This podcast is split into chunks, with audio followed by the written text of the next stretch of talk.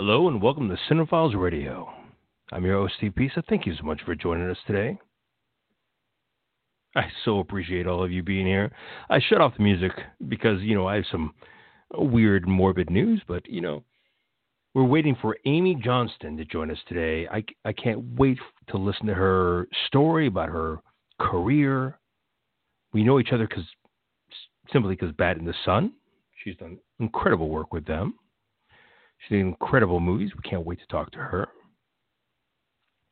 But I want to talk to you about the coronavirus real fast because, you know, as much as I like to keep this show in a, a bubble, it's been impossible to do that.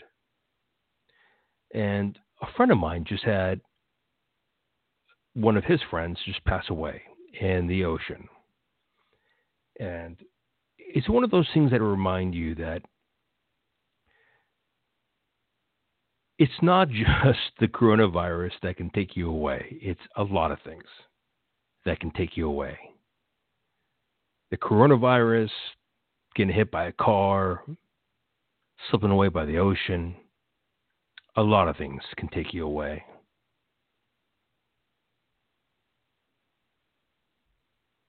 I want you to remember that. Be happy with the life that you have. Be happy with the family that you have. Be grateful for your surroundings.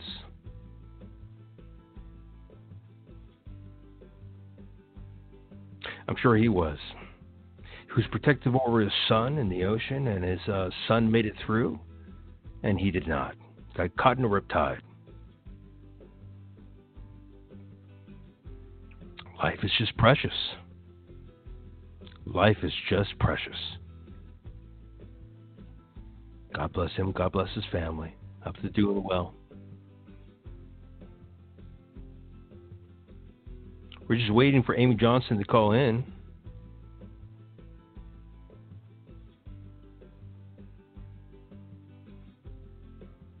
How have all you guys been doing? Have you guys been doing well?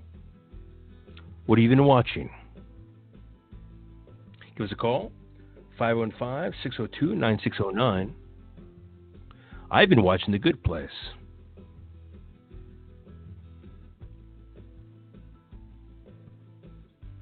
A lot of The Good Place. I've been waiting also to, to watch some Community, but we're on season, I believe, five. So it's been a long time waiting right there. Season five has been a little, you know, sketchy.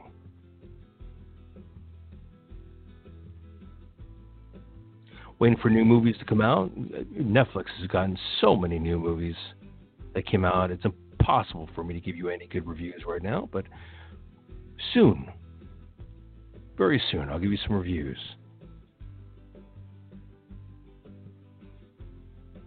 What have you been watching?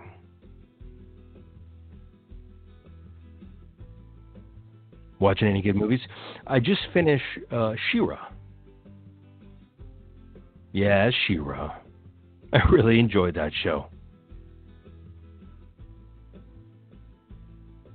Oh, the last episode made me made me tear up. Loved it. I think there might be one more one more season going through.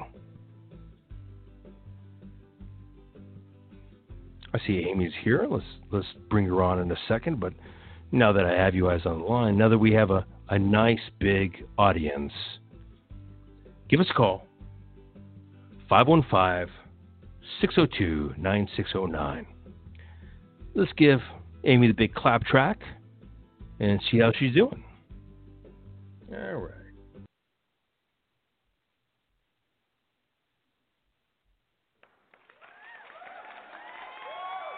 Hello. Hey, Amy. Hi. Nice flashback. How are you doing? I'm good. How are you? Good. Are you are you on speakerphone? No. Can you not hear me very well? You're you're kind of out of there. So it, you know, in in Okay. recording, listening back, yeah, you might be not be able to hear us quite all that well. Okay, how's this? Is this better? That is so much better. All right. Took my headphones off. All right, here we go. how are you doing? Before we get started, how are you and your family doing during the pandemic? Thank you. Always a great question, huh? Um, I'm I'm Yeah. doing pretty well. Some days are better than others, you know, for all of us, I'm sure. Trying to maintain sanity through keeping myself busy with as many things as I can think about. I've gone through lots of photo albums and just um just doing everything I can, you know. But uh doing well. We're we're healthy. Thank you. How are you and yours? We're doing well. You know, it's the same thing. You know, it's uh, a little bit of claustrophobia, but you know, it's it's you know, I think I can handle a you know being a uh, astronaut. You know, how do you think you can handle being an astronaut, considering what it's like in this this life right now? Yeah, I um I can't even imagine being an astronaut. I can barely make it uh just being in my house right now. I am somebody who doesn't feel like themselves unless they're being active. So I need Yeah. to go like run around and get some air and um it's yeah, I could not imagine that. Definitely not a job for me. Well, you grew up in a in a gigantic white area, which is Wyoming. Uh, what was it like growing up in Wy- Yeah, what was it like growing up in Wyoming? Because that's that's the place. Well, first of all, that's where the the uh, the, the the bomber was from. that's number one. But it, it's where a, Yeah. a lot of a lot of us want to go fly fishing or handle handle horses. honestly, it's such a beautiful place. There's more deer than people, which is just very refreshing. Lots of wildlife, beautiful hikes, um, you know, some incredible mountains for outdoor activities. It's just stunning and I really do miss the kind of outdoor outdoor scene and privacy and freedom that you have in places like that. Yeah, a lot of people move to Wyoming. Like, uh, you know, God, a lot of stars move to Wyoming when, once they're done Yeah, with Hollywood. Kanye. You know, yeah, Kanye moved to Wyoming. he did. I Yeah. know. I don't blame him. it's- It's such a beautiful place. It's very wide. Uh, I don't know about the deer. I didn't. I don't know about the deer. I know they had elk and what have you. But uh, yes. yeah, Yes, great elk hunting, and uh, you know it's also one of those things that for for money purposes you can you can buy about ten houses for the price of one house in Los Angeles. The taxes are cheaper. You know, it's just Yeah. a whole different life. No, I know I, I know that much because I actually looked into the taxes and the house the house over there. It's incredible. So Oh, what was. what was it like for you being in Wyoming? What, what, you know, I, I know your father was was a martial art teacher. Did was he always a martial art teacher? Yeah, he was. That was kind of my existence growing up. He was a five-time world kickboxing champion, and he Hmm. um owned martial arts school when I was growing up and that was really my life. Um and living in a small town, you know, I had my family, so my brother and I would play in the karate school all day. We would spend the night there. It was just Yeah, all about martial arts. Yeah. yeah. I've been teaching martial arts for over thirty years. So tell me, how would my daughter turn out? because I'm, Oh I, when I read that, I, I I want to listen to you and go like, "Oh my God, how would my daughter have turned out if, if she was born in a martial arts school?" So tell me, how was it? Wait, did you say you were you've been teaching martial arts for 30 years? Over thirty years, yeah. I I didn't know that. I that can I Yeah. just ask what what style? Uh, you- You're the first person who's ever asked that. It's a combination of Oh Northern God. and Southern Yeah. Shaolin Kung Fu and Wutong Mountain Kung Fu. Oh, cool. That's so interesting. Yeah. For one of my films, I know this is off topic, but for one No. of my films, uh, Lady Blood Fight, we focused on um styles similar to like one Wutong Mountain um and that area and region Oh, and yeah. stuff. And uh so I've never yeah, I've never heard many people well, I haven't heard many people talk about it or train in it. So that's really cool. Good Yeah, you. my, my my website was wutongmountain.com. And I don't know if you know who Sean Piccinino is. I, I think you do because we worked on some of the same I sets do. together. Yeah, he's a master in my Yes. style. Yeah. So so I'm his grandmaster. So he's a master in my style. So uh, Jody Piccinino, his Oh, wife, yeah. is, is a black belt into my style. So yeah, you know, uh, Chen Oh, Sen Feng created cool. created uh, Tai Chi Chuan in the Wutong Mountains. Right. So yeah, so you have Tai Chi Chuan that was created there, and the northern and sh- southern Shaolin Kung Fu was the tall and the short basics of kata, and fighting and what have you. So the combination makes a very vast style of kung fu of both kata and fighting and, and a real world application. So what was your what was your father yeah. applied to? Um, well, he he had a style called the progressive system, which his master okay. taught him, and that was a blend of different styles, mainly kempo. Um, he was okay. a kickboxer, so there was kickboxing, arnis, um, some so Ed Parker. Yeah. Yes, yes, yes. You know Ed Parker. Yeah. Um, yeah, Ed, Ed Parker Jr. Yeah. His uh, son was on my show just recently. We're, we've been friends for 20 years. How funny! It's so like the martial arts world is quite small, isn't it? It's very, very tiny. yeah. so uh, just a, a, blend of a bunch of different styles that um, him and his master had put together called the progressive style. So it was okay. nice to be able to kind of blend things together and learn different structures and figure out what felt best for me, in a sense. Right. Right. Yeah. Nice. So you you grew up with mm-hmm. that style, and how did it work out for you? I mean, I I don't know any other way. You know, I just grew yeah. up learning what I learned. I didn't have another martial arts instructor until, well, honestly, I had never had another martial arts instructor. Once I came to Boston, I I'm one of those people. I was so biased towards my dad. I understand. For the longest time, yeah and and you know it's just like oh you want my money? You're going to give me a black belt? I don't care. I don't like you're not good enough. You're not good enough. And i just went on this for a long time and i was like all right amy you need to open up. Like they're going to be amazing in all these different ways. And right. um i i never had like another um sensei but i did learn under so many incredible people um right. at gyms or maybe on films like there there's a lot of amazing martial artists out there but he was um he was really my only instructor so yeah, I, I remember Ed Ed, Parker and I, you know, became friends around uh, 10, 12 years ago, and we would talk about all these schools that taught us st- taught his father's style, and what did he think about these things? And it was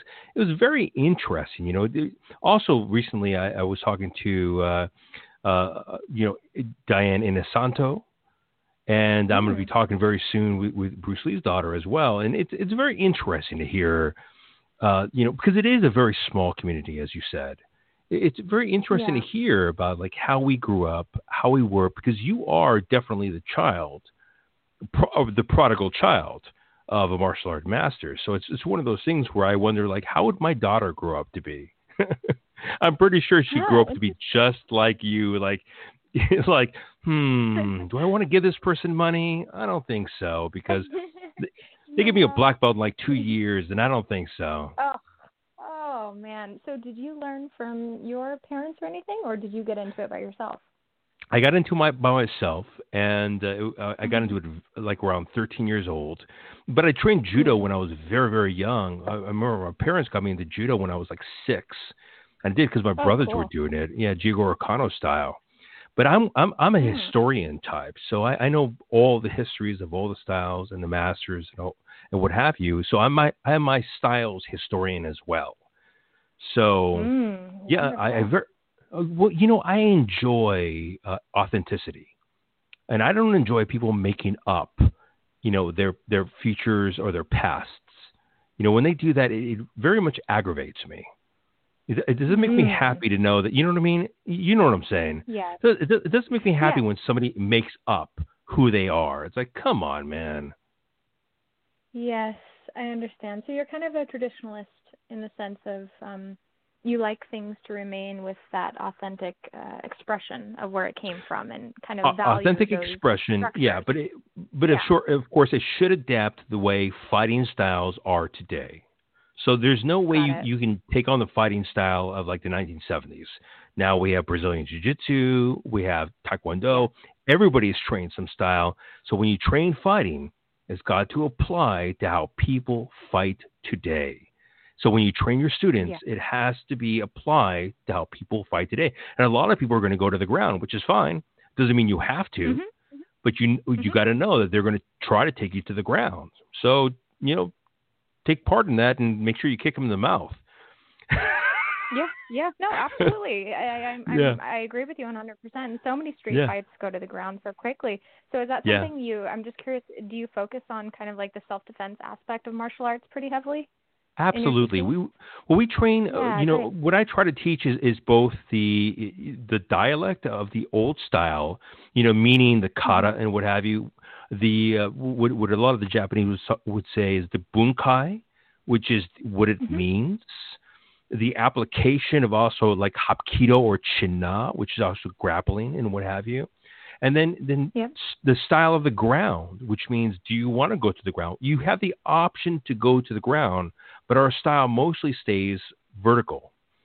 So if somebody mm. tries to take you to the ground, because we are a style that takes care of more than one opponent, we fight two to 3 uh-huh. people. Yeah, one person is not a danger. I mean, seriously, come on, one person. But if, if you fight 2 mm-hmm. to three people, you're going to have a real problem. And if you're on the ground right. with two to three people, I remember the first fight I got into with like a, a, a rape situation. It was two to three, it was three guys and if I was going to go to the ground with one of those guys, it, the other two would be pounding on my head.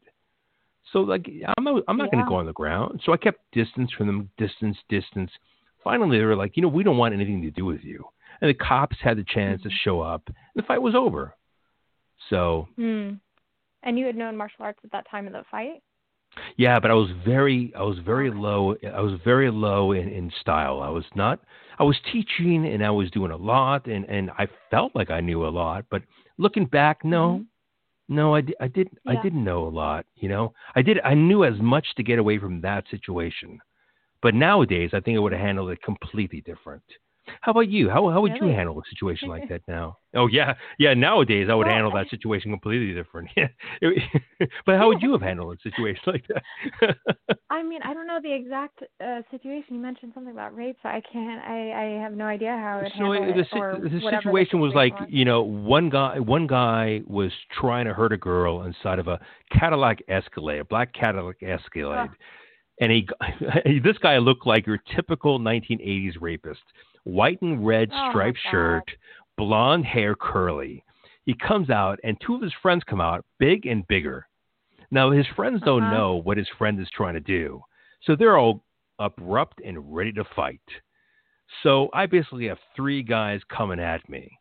So I do I, I do angling, which means I move away from them, move away, go closer, move away. So I, I stay in pace to where their direction is until they're finally going like, you know, I can't catch up to you. I'm done and they go away, and, and the cops show up. Now, for you in your style, how would you have handled that situation? Oh man, I don't know if I would even. I would probably, uh, if I was by myself and there were two men, I would not approach. Most likely, I would call the cops as soon as possible. I would try right. not to get into any altercation. Um, Smart. Because I don't know what they have. I don't know if they're on drugs.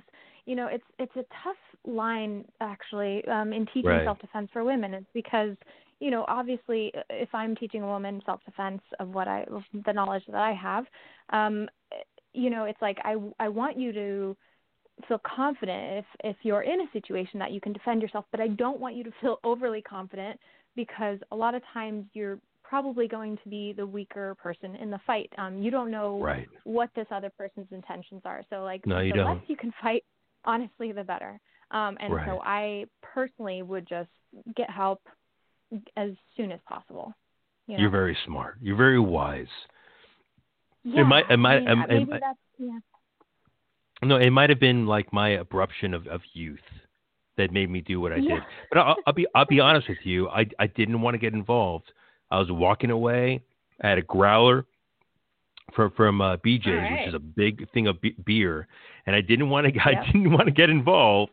And it's only until she screamed the third time I'm like, you know what? I'm getting involved. Oh. Yeah. man, did you get to drink your beer after, or did it? Did I it did. Thank you. It was it All was right. a red. It was a red. I I put it right next. To You know what's fun? Let me tell you the funny part of this. I don't know if any if there is a funny part to this, but the, the hilarious part to me was when the cops showed up. Her friends showed up out because it was it was a kids World Series inside BJ's, and her friend showed up, and it was three gorgeous women and two really good looking men and the good looking men showed up and they're like crossing their arms, like, we'll protect you. And the three uh, women just just huddled around her. And the cop showed up and goes, Do you want to stay? And I'm like, No, you got my card. I'm I'm gonna go home. and it was one of those things of like, wow, you get no credit whatsoever. like nobody's gonna give wow. you a hug, dude. wow. Like the, the whole truth it. is. Wow. Go ahead. No, go ahead. Go ahead. The truth is that if you're if you're going to help people and you're going to be there for people, you know, you, you really shouldn't wait for for thank you because the truth is that it's really not going to happen. A lot of people are just so afraid, and it's not within their purview. It's not within their repertoire mm-hmm. to understand the situation they're in. So to, I've had yeah. a lot of people ask me like, "Have you had these people thank you for these things?" It's like, yeah, mm-hmm. if you wait for thank you, you're going to be dead. Like these people are not they're not willing, they're not absorbent, they're not waiting for it, they're not understanding. They don't know what's happening. And they're just scared. Yeah, that's, that's such a good point. Their adrenaline's going, they might be in shock. Right. I mean, I'm sure they all appreciate you know everything that you've done. It sounds like you've done this a few times. Like you've you've I have. Sounds like you've kind of saved the day a few times. That's wonderful. Wow. Well, you know the the great line I love, which is the only way for evil to exist is for good people to stand by and do nothing. Yes, yes, and that's right? with with everything. Anything you don't like, right? Right. Yeah, a lot of people have more power than they think to make a change. Absolutely, and there's ways to live happy lives without taking advantage of people. We can live happy lives and and and meet people and love and be in love and have fruitful existence without having to hurt other people. And you know, if we have somebody that wants to hurt other people, then you're going to have to deal with people like me and you and other people yep. like that who, who are not going to stand up for that kind of baloney. Yep, agreed. Agreed. And yeah. we're all very powerful when we stand up together. So your father was a very, uh, very strong uh, part of your life, huh? Oh yeah, I mean he was uh pretty much my everything growing up for a while. Um, cause he was fun. He was like a little kid. He was just he was super ADHD all over the place, running around, training us, and just really really fun. You know, as a kid. As yeah. I got older, I was like, okay, the things that we did were probably not safe and whatnot. Right. But um, yeah, super fun and. uh he definitely is a huge inspiration to me and and what I'm doing now. So always, what encourage, always a big push. What encouraged you to come out here to Los Angeles? So, you know, we grew up on martial arts films, a lot of 80s Hong Kong action films and just action sure. films in general.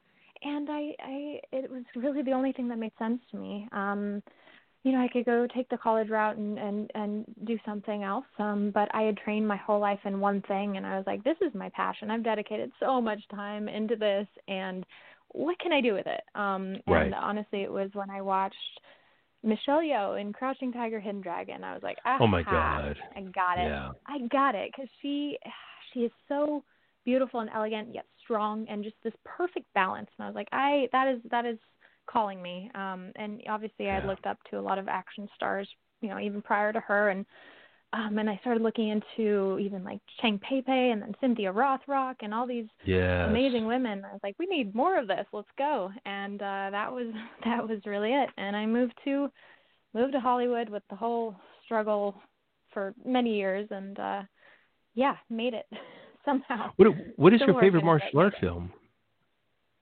Favorite martial arts film? Um, it depends on the day. I would honestly Yeah. say Crouching Tiger, Hidden Dragon is probably my Yes. favorite overall because of the story, the beautiful love story, and the Right. cinematography, the direction, the colors. I would probably, Yes. I would probably say that. Um, I would agree with you. but also, Sure. yeah, the second yeah. one, yeah. You, you agree? This- yeah, Yeah. no, I- no, I'm going to agree with you on that because Ang Lee's version of that that hydrology, which because there's several books of that film there, and the Mhm. author died before Ang Lee could actually get, you know, all of them done. Uh, it, it is one of the most beautiful films I've ever seen in my life, and I saw it like I've seen it at least a thousand times. I mean, realistically oh speaking. wow. Yeah, but but Very what's nice. your yeah, what's your second and third film? Second and third favorite martial arts film? Yeah. Um, I would have to I would have to say The Matrix. I know that's not like a um Nope, a, nope, a nope, nope. arts film you think of. It's a martial art but film. So, yeah, it did so much for bringing like kung fu into Western Yeah. audiences' eyes. So I think that was Yeah. a prominent film and done really well. Um, it, Yeah. it's not like I don't think of it as a martial arts film a lot of times, but I I would have to say that. It's wonderful. Yeah. Um, and then uh beyond that, oh, you like Jackie Chan, like- right? What what kind of Jackie Chan film do you like? I was gonna say probably Drunken Master Two. Uh, oh. yeah, you like that one too? that that movie is so wonderful. It's amazing to tell other people about them. So good. It's the first time I Oh. ever met Jackie Chan. The first time I ever met Jackie Chan was for Drunken Master 2, where everybody was asking him, "Are you going to do another one of uh, Drunken Master 2s?" And he's like, "It was too too much hard work. You know, it was such hard work. I don't want to do it again." And we're like, "Why oh. not?" That was the best film I've ever seen in my entire life. Oh. You know, w- when you see the train put scene, yeah. put himself through hell, right? And when you see the fight scene underneath the barriers, when he went underneath the Oh, train with a sword, he's just the best. Eh, oh man, he's got just so many great films under his belt. And yeah, he he probably kills his body every time. But can I go back to you telling me that you you met Jackie Chan? That's awesome. Yes.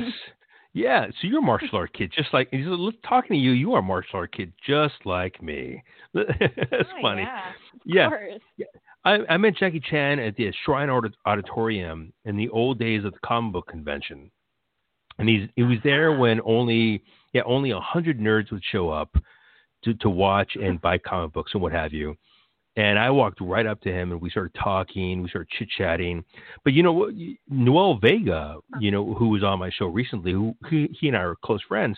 He lived with Sammo Hung, and Sammo Hung was yeah was best friends with Jackie Chan and Yuen Biao. And yeah. Yeah. so Oh, so now funny. through the Noel Vega. go ahead. I think I've heard his name before. Sorry, go ahead. Yeah. I, Noel Vega sounds familiar.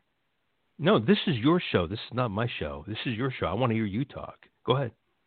Oh no, I'm happy to. I'm I'm having a great conversation with you. I was Oh. just saying that um, I was just saying that I've uh, Noel, Noel Vega sounds familiar, so I was just wondering if I had met him before. That's all. I, I think so. He's a stunt coordinator, and he's done some amazing Uh-huh. work. And, and he worked with Sammo Hung, and they lived together for almost a year for martial law.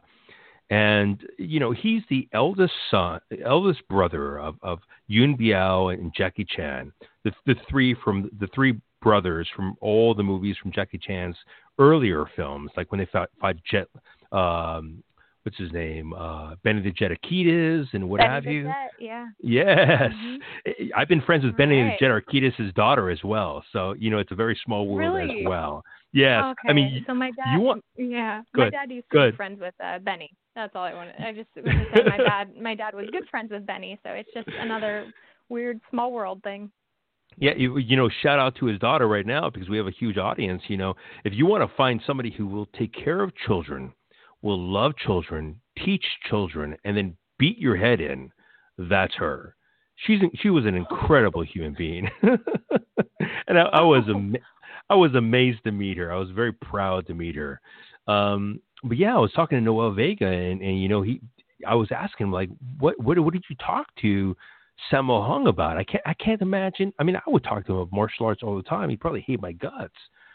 And he goes, I talked to him about hmm. golf. And the truth is that Sammo Hung loved golf. He loved golf so much that he just wanted to talk about golf. That is so funny. I I would love to see him playing golf.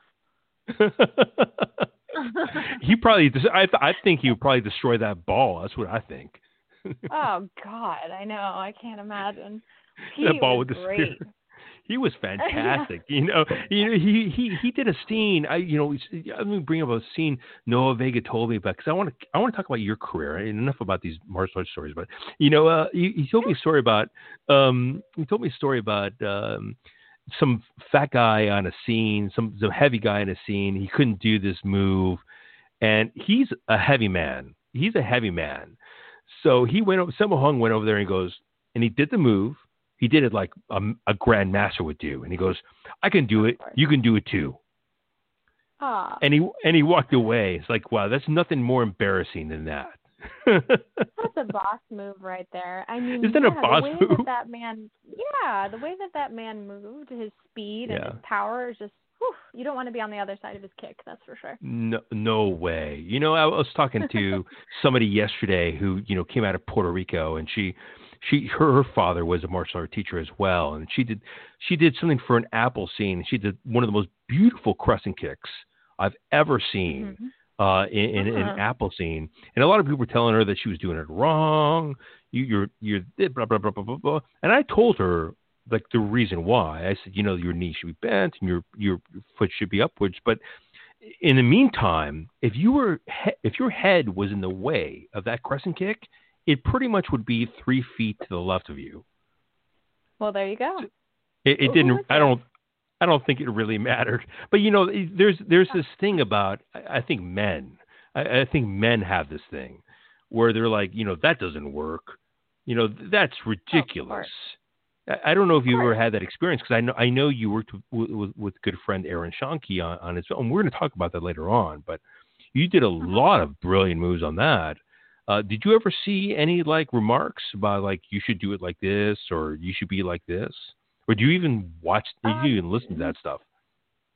I mean, I get that all the time. I don't get it as much anymore because I've kind of like made my statements and stand up for myself really well. But Aaron never did anything like that, or on his on his sets. Um, they were always. Oh, I'm not talking about Aaron. I'm talking about other people. Oh. I I, oh, yeah. Aaron, I don't no, think no. Aaron would do that. no, no, no, no. Nobody in general um recently has done that. But earlier on, when I was just kind of like making my way into the industry, you know, you people question you like crazy. You really have to really have to stand up for yourself. Um right. really have to stand up for yourself and I constantly got that definitely from men um where right. it was just like, you know, they they they didn't know who I was, they didn't know what I was capable of and um I got that all the time and I didn't talk much. I just let my actions speak for themselves and eventually right. I ended up being right in a lot of the scenarios and uh you know, I didn't have to like complain or argue. It just I, I showed people with my actions that I knew what I was doing. But that happened so often. You're you're almost my hundredth interview so far uh, in eight years. Wow, nice. Yeah, and wow. I'll be honest with you, you're the only person who's ever asked me about my martial art experience. So I'd have to say you have oh. cojones, like you have guts. Are you kidding me? Are you yeah, kidding me? I mean, no so interesting. It's not just about me. It's you know I'm so interested to get to know you and have a good conversation. So it's, it's no, it, it's 30 very, years it's, is, is awesome. Yeah, it's very obvious that you, that you are a, an engaging human being. Uh, that you, you you take engagement very seriously. What was the first film or, or series that you got involved with in Los Angeles? Because you you're involved in a lot of them, but the first one that you were happy about? Oh, because I, I, see a lot of them. You have Kung Fu Femmes, you have Ancient Gods, oh, but you have Pair of Kings, but you also have Iron Man 3. Let, us not get to them first. Yeah, I mean, I started out, you know, you gotta you gotta eat, you gotta pay rent. Right. I got a lot of work off of Craigslist. I will say. Right. Um, a lot, lot of music videos, a lot of weird, weird jobs. Nothing, nothing too crazy. Um, right. Well, I mean, a lot of weird jobs. Um, right and uh yeah, I guess the first thing I was proud of was man, it's hard. I'm I'm quite a perfectionist, and it's hard for me to actually be proud of things. To be honest, I, I think I, I, think you're a perfectionist. The, I see that in you. But just yeah, tell us anything. Yeah, um, yeah. Yes, of course. Um, I would say the first thing that I was really proud of was getting on Captain America: Winter Soldier as you know oh. double or as her other Wait, hold double, and and that was the moment. Yeah back back up. Let, us go to Iron Man three then. Okay, okay. If you're if you're gonna if you're gonna jump to that one, oh, let's go to Iron Man three. Okay. yeah. So, so, Iron so, Man. What, yeah. Yeah, Iron Man three. Um, I guess okay. Um, it was the the difference is Iron Man three was just a couple days where they were kind of testing me as a stunt person, but so it was still pretty cool to be on set and to be you know just there and learning from people, but right. it wasn't it wasn't as big of an achievement until I was really on a on a movie for six months and and you know had a actress train and all of that. Um, so it you know Iron hmm. Man uh, three was cool, but it just uh, wasn't quite where I wanted to be yet. Did that, did that allow you to get into other Marvel films from that point on? Did that was there was there some kind of, of interaction that you had that allowed you to get into the Winter Soldier, which is a brilliant film, which we're about to talk about?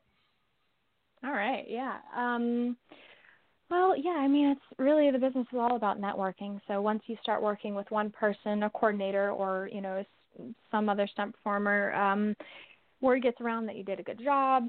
right. connections can carry you through. So you really how you are on set and how you perform can make or break the rest of your career, honestly, because word gets around fast. So thankfully, I I right. did a good job um, leading up to that point, and and my work had had you know speaks for itself on my online well, videos. Well, how, and how was your how was your personality? How was your personality along the way? I know how hard you. I I tell how hard you work easily. How was your personality? What was your attitude like? Well, that's a good question. Um, and this is something very interesting because coming into the stunt world, I came in as a martial artist where, you know, right. I listen to the person in charge and I respect what they want. Um, I right. may say something if I think I'm not being safe or something, but I'm very respectful and I just listen, I observe. Like like a lot of martial artists, they, they kind of have this level of respect. But what I saw around me were were people just just bragging about themselves and bringing themselves up to get jobs and trying to network and it was a really right. weird experience to jump into that for me. But i would say overall my attitude was just uh, kind of shy and uh just right. quiet um for the first for the first many years and just trying to learn and um adapt you know? take it all in huh? Yeah yeah. Tell me about that shoot captain america winter soldier is the Russo brothers' first film after Community into the Marvel films. It is a brilliant film. Uh, I, I, would say it's one of the one of the best films starting the new films in Marvel that, that really set the new precedents. And you were Scarlett Johansson's double. Yes, uh, I agree with you. I think it's it's probably my second favorite Marvel film. Uh, it's really it's good. Wonderful. I, uh, yeah, it's so good. Um, and so I there were two stunt doubles for Scarlett Johansson, me and Heidi Moneymaker. Um, Heidi Moneymaker. Yeah, she's wonderful. Yeah, isn't isn't she amazing? Yeah, so she's, she's great. You know, uh, always yeah, she's always been Scarlett's main double. And for this, you know, she's more of a gymnast, and they wanted also to have the second double to be more of a martial artist, so we could play with some more like mm, com- combative moves. Right. And uh, so they brought me in as well, and uh, that was a really really cool experience. It was my first first big experience um, doubling a huge actress, and you know getting huh. to train her and learn kind of the political movement of everything on right. a film like that was very, very beneficial. Um, I learned right. so much on that. Um, but I will ooh, ooh. say one of the things. Uh, sorry, I just want to say one of the things about that film that I think makes it so good, um, in regards to the action, is because a lot of times um, the stunt team will create a previs, which is like a pre-visualization right. um, video of the fight with with right. us performing the dialogue sometimes, and we send it to we director or producer, and then they give it back to us and say we want to cut all of this and we want to keep this. But the Russo brothers, right. like, really took our our previses and made it shot for shot. They loved it. Like they really allowed us to do what we do best, and it really wow. shined. I think. How are the Russo brothers to work with? I mean, they they are incredible human beings that have done such incredible work. Uh, I mean, I'm a huge fan of Community but I'm a gigantic fan of theirs as well. What was it like working with them? They were lovely. They were so easy. they were so sweet and humble and spoke to everybody with respect, regardless if you were the A-list actor or if you were a stunt performer or just a body double. They like respected everyone. They were uh, very, very wow. humble and lovely, lovely humans. That's amazing. Please, please tell yeah. me what, what what scenes that you worked on uh, in that film. Uh, was it the bridge scene? Yeah, so I did the whole swinging under the bridge thing and the get out of here sliding. Yeah, so cool. And the, oh the wow, sliding on the highway. That yeah. highway slide was really interesting. How they did that. They like that was crazy. Had us on a yeah, they had us on a door, like sliding on the highway, and they like to start the shot. Well, it was in many shots, but to start the shot, they they had us connected to like the front of a truck. They pushed the yeah. door, um, uh-huh. then released us. We went off this ramp, and then on the coming down of the ramp, like this jump, that's when they caught us like coming from the air, sliding down the highway with cars like flying over us. It was, it was really cool. Wow. yeah. That must have that must have been that must have been very scary. And, and then then you went to the scene, and then uh, he came on, and then you ju- did you jump over the bridge as well? Did you do that scene as well, where you jumped over the bridge and did the running? Um, so Heidi did the jump off of the bridge. I did the swinging under the bridge and the running. So it was always like, you know, we had two units going back and forth, so we were always right. kind of like overlapping. Um, right. But yeah, it was That's crazy. The, the little, yeah. Wow. Yeah. That's amazing. it's you know, I, I obviously I've seen that film more than once. it's a good one. It really is. No, I, I watched that. I watched that movie like a crazy person. You know, it, it's it's one of the films that really you know is is a differential between the first films and the, the new sense of where we should be going. So after you did that film, I mean, obviously there was a huge necessity to get like the same adrenaline, to get the same kind of get going going. What what was your next film that you did that, that also made you proud? That that made you made you feel I'm happy. This is where I should be going. The next film was well, there was there was a I will say there was a big uh, did, chunk that did, I couldn't. You did Agents of Shield. You know, I, I there's I, I know a thousand people on my show that have been Agents of Shields, but not Yeah. a lot not a lot of them not a lot of them remember anything. Yeah, I mean, you know, we a lot of stunt performers just do like a day here, a day there, a week here, a week there, and you know, we do a lot of different types of shows, but it's those big runs that are very memorable. And I would say the um I the next film that I was proud of was the film that I like my first leading film, um Lady Bloodfight, because that was like a next big step for me, you know. Lady Bloodfight, huh? Oh, you've never? Oh, yeah. So, um, it's uh, it's with Voltage Pictures, and um, it came out in 2016. It's on Netflix, but it was the first time I got to star in my own film, uh, directed by Chris Nahon, who did uh, Kiss Kiss of the Dragon. It's uh, you know, it's a fun like ode to blood sport and you know a lot of Van Damme and 80s, 90s action films. Oh, you were asking So me if I knew the film. No, I've we- I've watched your film. Oh, I've oh, watched oh, that okay. film. I've watched that film Okay, several okay. times. I never, I never know. You know, it's a small film.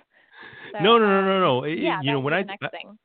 Yeah, when I do when I when I do research on somebody, I watch all of their films. You know, it, it's very hard to do when you have a, a gigantic show and you when you when you're doing shows five days a week and seven days a week. It's not so hard for me. I, I can go ahead and watch a film or two or three films, but yeah, I watched your film. I, mean, I, I thought it was wonderful. Yeah, tell me tell me about Oh. that shoot for you. Okay, well, thank you.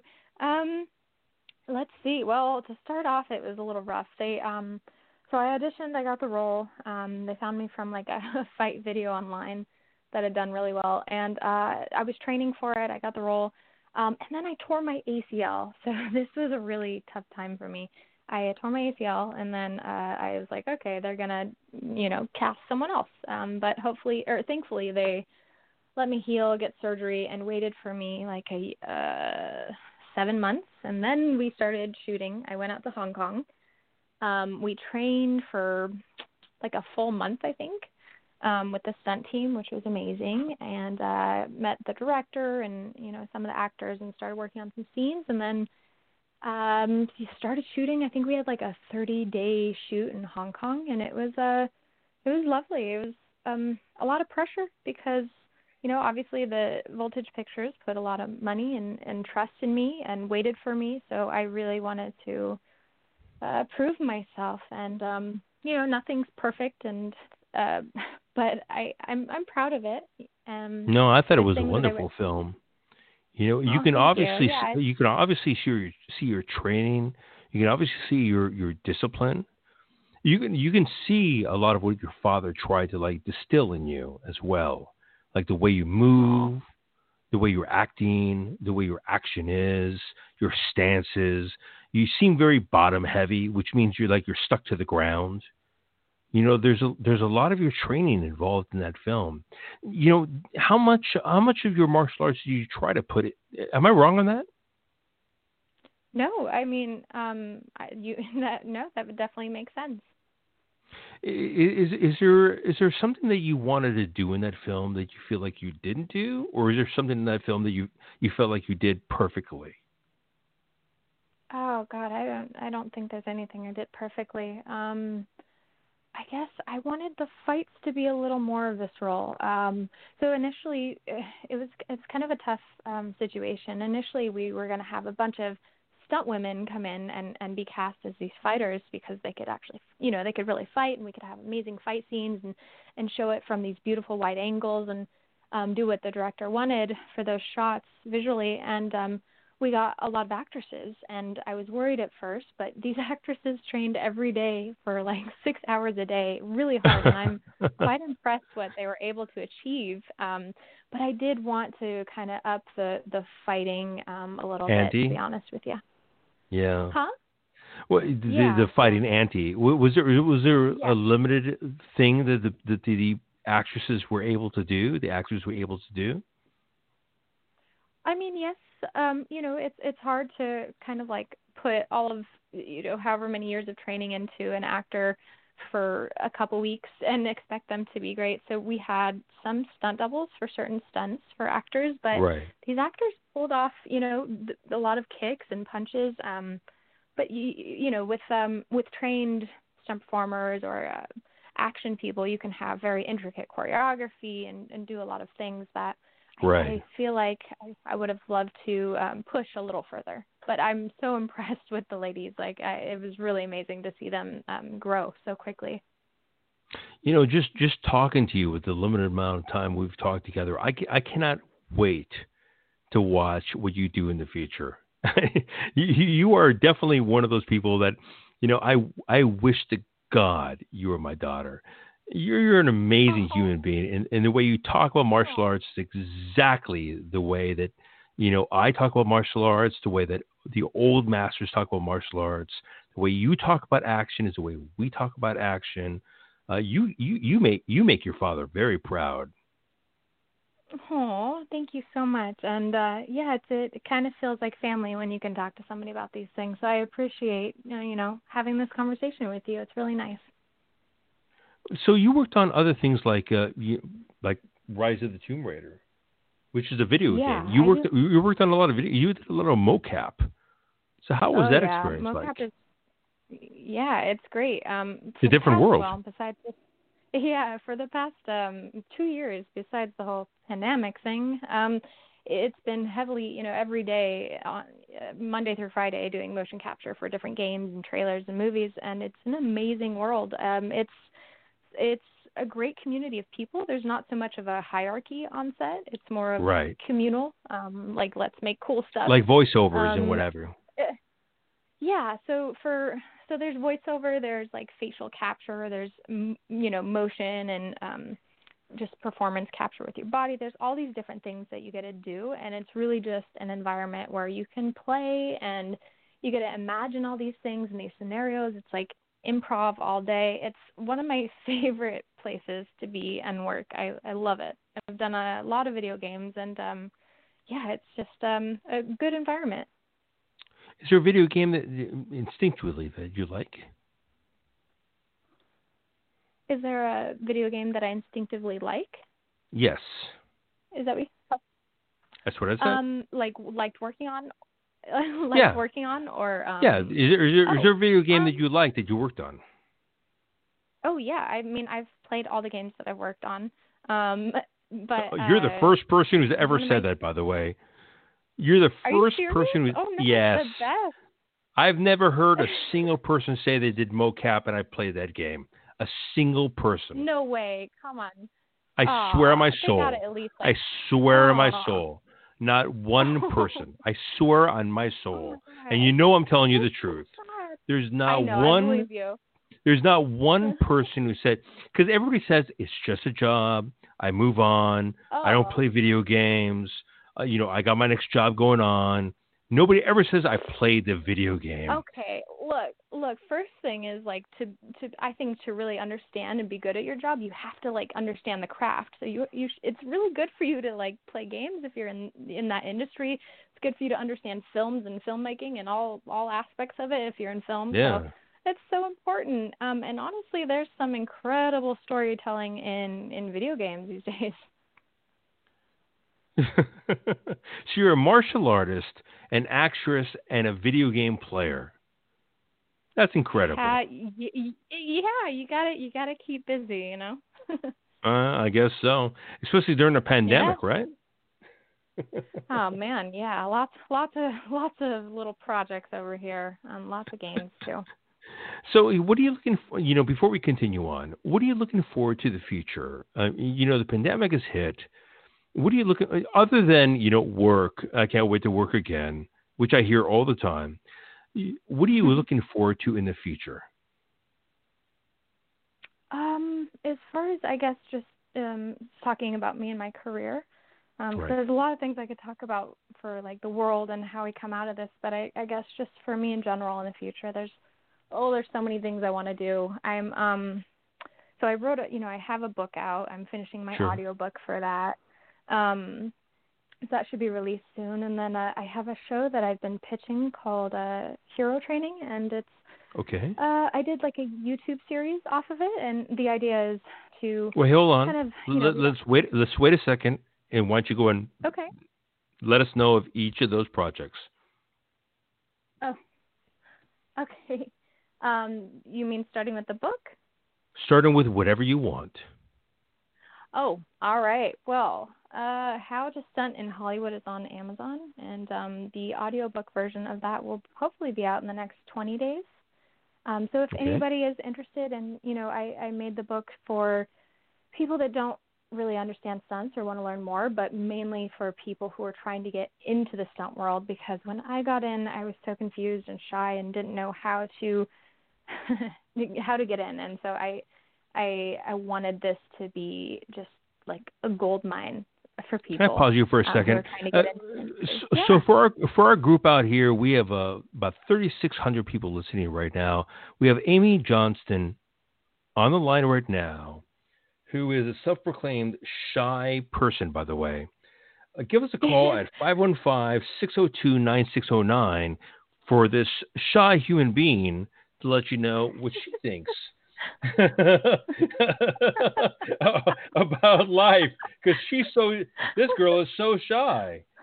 So please continue on. Okay i'm not, i've i've learned to you know be a little more open. Um trust me in the beginning i was oh my goodness. Um yeah you're as sh- you're as shy uh, as a rose with a thorn in my eyeball. Wow that was quite poetic of you uh, um, yeah, so the book, you know, it's out there if anybody's interested. Um, Great. And then this series, yeah. So I hope it can help people if they're interested. Yes. And if they have any questions, you know, let me know. On find me on social media. Um, but um, so this this series that I want to do is called Hero Training. I wanted to do it. I've been wanting to do it for, for so many years, where I Hero travel the world, Training. train with hero training, the idea is to uncover um, behind the scenes of action films. And when I say that, I mean the arts of martial arts um, and, and, you know, car driving and all these things that people don't really right. see anymore because we don't have behind the scenes. And so I wanted Wonderful. to always, yeah, I've always wanted to travel to different areas, find the masters in those arts, train with them, learn what they what they do, how they eat, their you know spiritualities, whatever. And um, I've been working on this for a while, and I did a small YouTube series on it by myself with no money, um, just with like stunt performers and action actors in Hollywood, and I'm trying to make it much bigger. So I'm currently pitching that right now, and hopefully we'll get going on that. Wait, soon. wait, hold on a second. You, you, so you have that online right now? Yeah, but it's very it's very small. It's on my YouTube channel, and it's just me with a camera and a tripod, and you know, an actor or um, you know stunt performers that I've worked with. So the idea is there, but it's on a very small scale. Yep, got it. okay. Um, oh yeah, wow, then, you have a lot of videos. Wow. Yeah, you know, I'm I'm uh I really like to stay busy. Um Yeah, you're really shy. Wow. Look at how shy you oh, are. Stop. Oh, stop. you're, you're come on. You're you're a, you're a blossoming rose. I mean, there, it's so obvious. I'll so obvious that you're a warrior. You're obviously a warrior. So, so tell me what else you're doing as a warrior for your for, on yourself. Okay. eating lots of chocolate. No, um, um, as, so let's see. Gosh, um, besides that, I have some things I've written. I'm trying to get going. Um, there's some series that I want to pitch again, and I have a workout program with a company called OpenFit called Rough Around the Edges for anybody who needs a workout right now. Uh, I created a workout series um, based off of kind of like martial arts movements and superhero movements in films. So if anybody right. is looking for a a workout right now in their house, I would recommend that. Um, besides that, man, I just there's a lot of things, um, but I'm probably rambling at this point. Nope, you're not rambling at all. Let's continue about your about your about your movie career here. You you, you talk, so you worked on Deadpool. Yeah.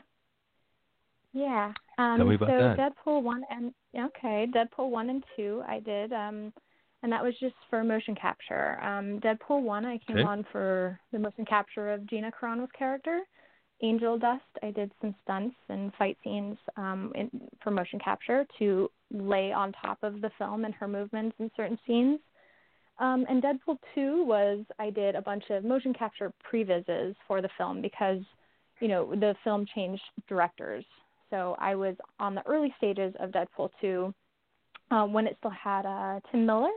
So I was working for him for a few weeks, uh, motion capture for that, and we came up with some really cool stuff, some really nice. cool fight scenes that unfortunately nobody gets to see because yeah, you know, we didn't you know change directors, but yeah. So really you were cool you were with Tim Miller. Yeah, I worked with him a few times because I used to. um I have done a lot of like Blur trailers for games and such, and sure. he worked for Blur, and so I had crossed paths with him before, and then I worked with him on Deadpool one and two. He's an awesome, awesome guy, and also Tim, uh, Tim Miller is a genius. Yeah. Yes, oh, we're going to talk about that in a second.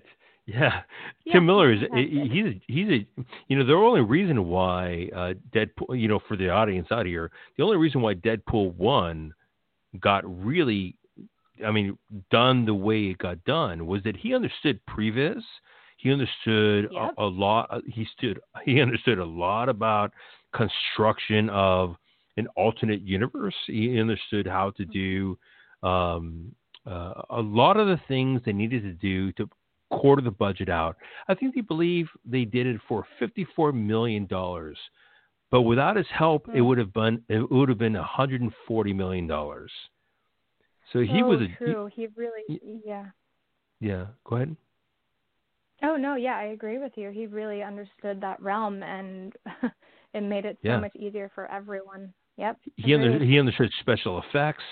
He understood how mm-hmm. to do all the effects on, on the film. He did it himself. His team did it like on a quarter's end. The only reason why he didn't do the second film was was that Ryan Reynolds really wanted a smaller film, and Tim Miller mm-hmm. Tim Miller wanted a bigger film. And yep. they had yep. they had a yeah they had a kind of like a, a you know a center mind, and they went their separate ways. But Tim Miller no, really is it is an unfortunate. It just happens. But you know, T- Tim yeah, Miller really went on to do some brilliant work afterwards. It doesn't really matter because yeah, you know, every, every, yeah, I think he'll be fine no matter what. he did some wonderful work. yeah. So tell me about yeah. so tell me tell me about Terminator: Dark Fate. Tell me about that film. So that was also motion capture. I came in to do um, just a bunch of movements for the main character um yeah just just i think that was uh, like three days of motion capture and i gotta say tim is one of my favorite directors to work with on in regards to like stunts on Why is stage that? for motion capture because well so animators are usually great at understanding what they want bodies to do on a Hmm. motion capture stage but um tim uh, goes beyond that he actually he understands like the story and as well as like where you can push the performer's body to. Like he understands the reality of of how he can get things and the balance of of using your performer and pushing them to the extent of of of you know how great they can be but also not overdoing it like he's just very well balanced and understands the performer because you get a lot of directors that just don't quite understand um real real human body mechanics like Right. you know in the programs they're like i can do this i can make you do this and this and this so can you show me that So right. Tim is very understanding and just fantastic. Always has his stunt performers act as well. Like he understands that's important to get into the body of the character as well. Really? So so he's yeah. one of those he's one of those caring directors that really cares about everybody's job. Heck yeah, he is fantastic. Um, that's a good way to put to put it. He he really does care. Because at the end of the day, I mean, you need everybody to do a good job, and it right. helps when the people trying to do a good job um, know that they are cared for, right? It sounds like Tim Miller and the Russo brothers, who, who are now basically Marvel brothers together now, you know, work in the same hemisphere of thinking of caring about the people that they work with and caring yes. about how they move their body, how they feel. Let me ask you a mm-hmm. question, mm-hmm. please. You know, and without naming any names, have you have you ever been on a set where you felt like somebody did not care about your well-being? Um, yeah, and it's and it's nothing with bad intentions, but um, okay. as a creator, a lot of people are, you know, they can be working on projects for years, especially in video game development, and they're so sure. stuck in this world that they're not thinking outside of themselves or outside of the, or you know, about the performer. It's just about right. what they need. So yes, absolutely, um, but I I don't take that to heart. I understand that you know they're they're stressed out. They've been trying to get their job done, and they, right. they need it done um, before they go crazy. Uh, so yes, it has definitely happened. But I, do you I do you speak up for yourself? Do yes. you do you, do, yes, do you tell have, them? Of course, I always do. Um, you know, earlier on when I had a huge ego um, about like just well, being hold on. and reckless, let's, I, I didn't let's, say anything. Let's stop, let's stop there. Early on, oh, when you had a huge ego, yeah. I'm sorry, I'm not going to avoid that one. What do you mean by that? So it's just, it's just you know when you're okay. Maybe it's not a normal thing. Maybe I was being too hyperbolic. Um, yeah. But when I was young, I I just I didn't. There was no stopping me. Um, right. I would try anything, do anything, and I would never let anybody know I was injured. And that also came from my upbringing of like Get nothing being good enough here. or you know. Yeah, but Yeah. you know, I was so quiet. Even when I tore my ACL, I didn't let anyone know. I took pain pills. I kept going. I injured it worse, and I did that so you many tore times. your as a young- ACL.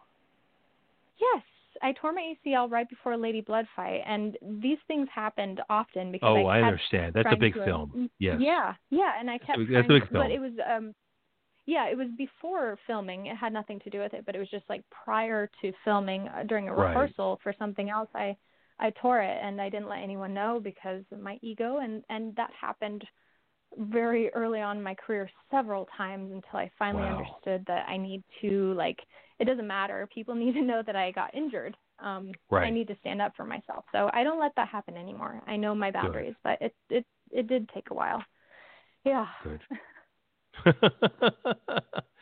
so so you know now, now now you would definitely stick up for yourself. Now you you definitely stand. And how would you stand up for yourself? How how do you speak to a stunt choreographer, stunt coordinator, and say, hey, listen. I have a problem with this, or I don't believe this would work, or I'm afraid that this would somehow harm mm-hmm. me. Well, that's a great question because um, really in the in the stunt community, you're never supposed to speak out. There's such a hierarchy, That's right. and it's not a bad thing. It's not a bad thing that I don't I don't personally uh, believe in it, and so you know I will um, respectfully try to talk to the coordinator um, alone so that I don't embarrass him or her or you know make them on edge or whatever. Um, privately, right. after everything's been taken care of and tell them my concerns. Try not to force anything, um, but just let them know my concerns and give them an option of what I can do instead. Just the most Right. respectful that I can be. But you know, most people, unfortunately, in the stunt industry, just don't don't stand up for themselves. And I hope that we can move that Nope. forward and get away.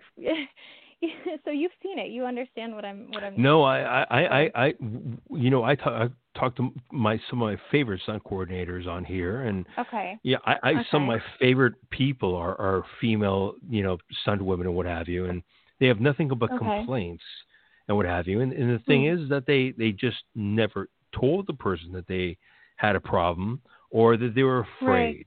to tell the person that they right. had a problem. So yes. it's it's such a weird situation happening between these two situ- yeah. people that they they really need to communicate with each other. Kind of go like, listen, if this I, is not safe, then let's let's figure out a way to make it safe for you. Like there's nothing that yeah, needs to be so fast that it, it'll hurt you. Right. And at the end of the day, the coordinator's there to, you know, he needs you to make him look good too. So if you can do right. something better or different, you know, you have to let them know. Um, and right. if they're a good coordinator, if they're human, they should they should understand. But uh, a lot of people are afraid to just kind of take that step. And I understood. I used to I used to have that too. Yeah, yeah. Well, your your movie was great. You know, I'm sorry that you had to go through that situation right there. Oh no, it's fine. It's all. I mean, it, it's just all growth, right?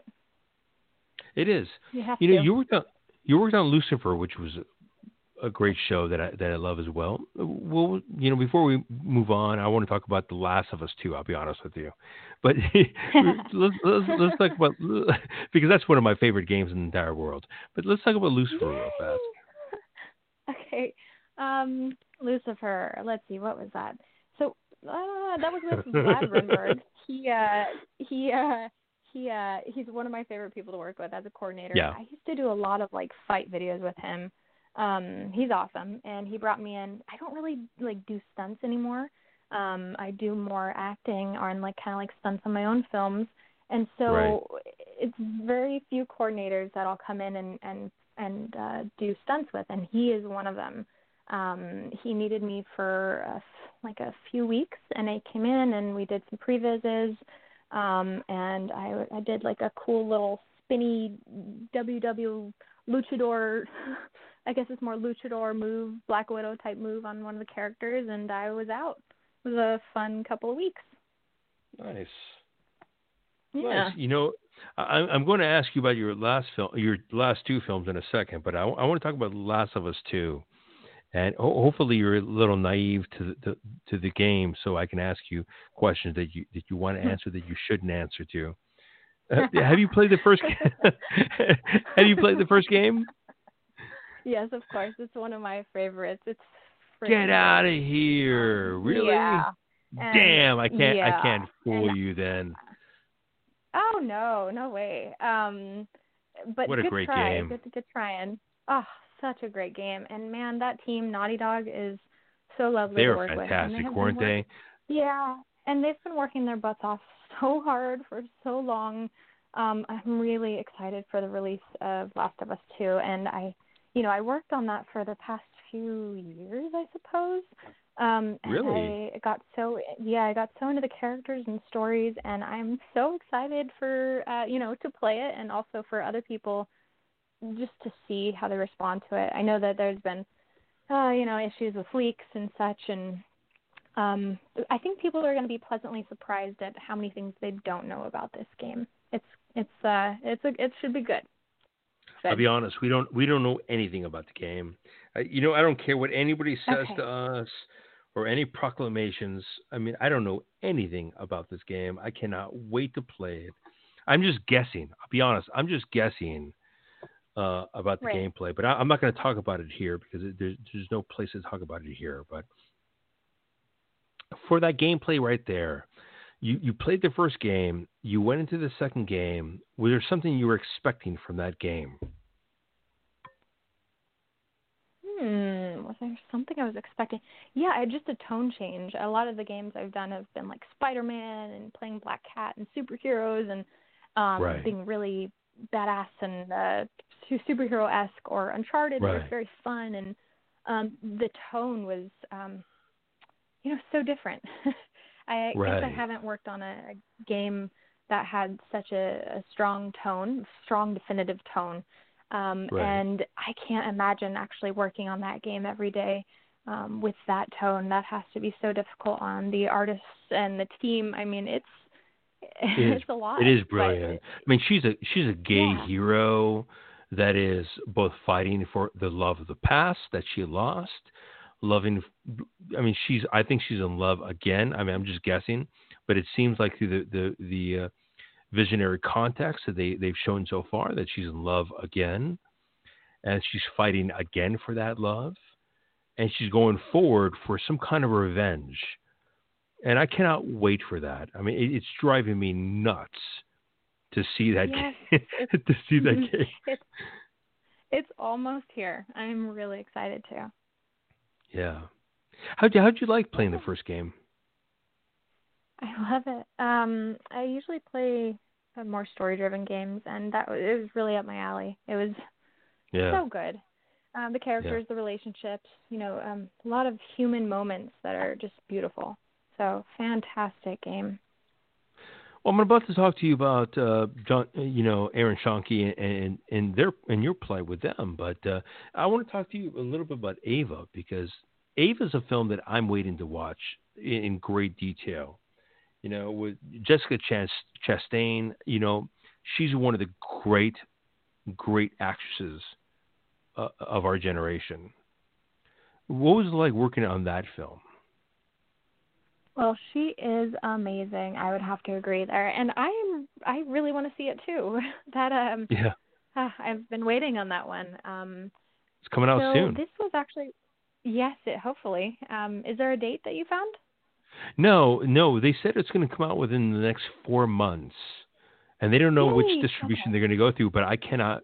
I, I'm I'm really pleading by the ears to watch that thing come through.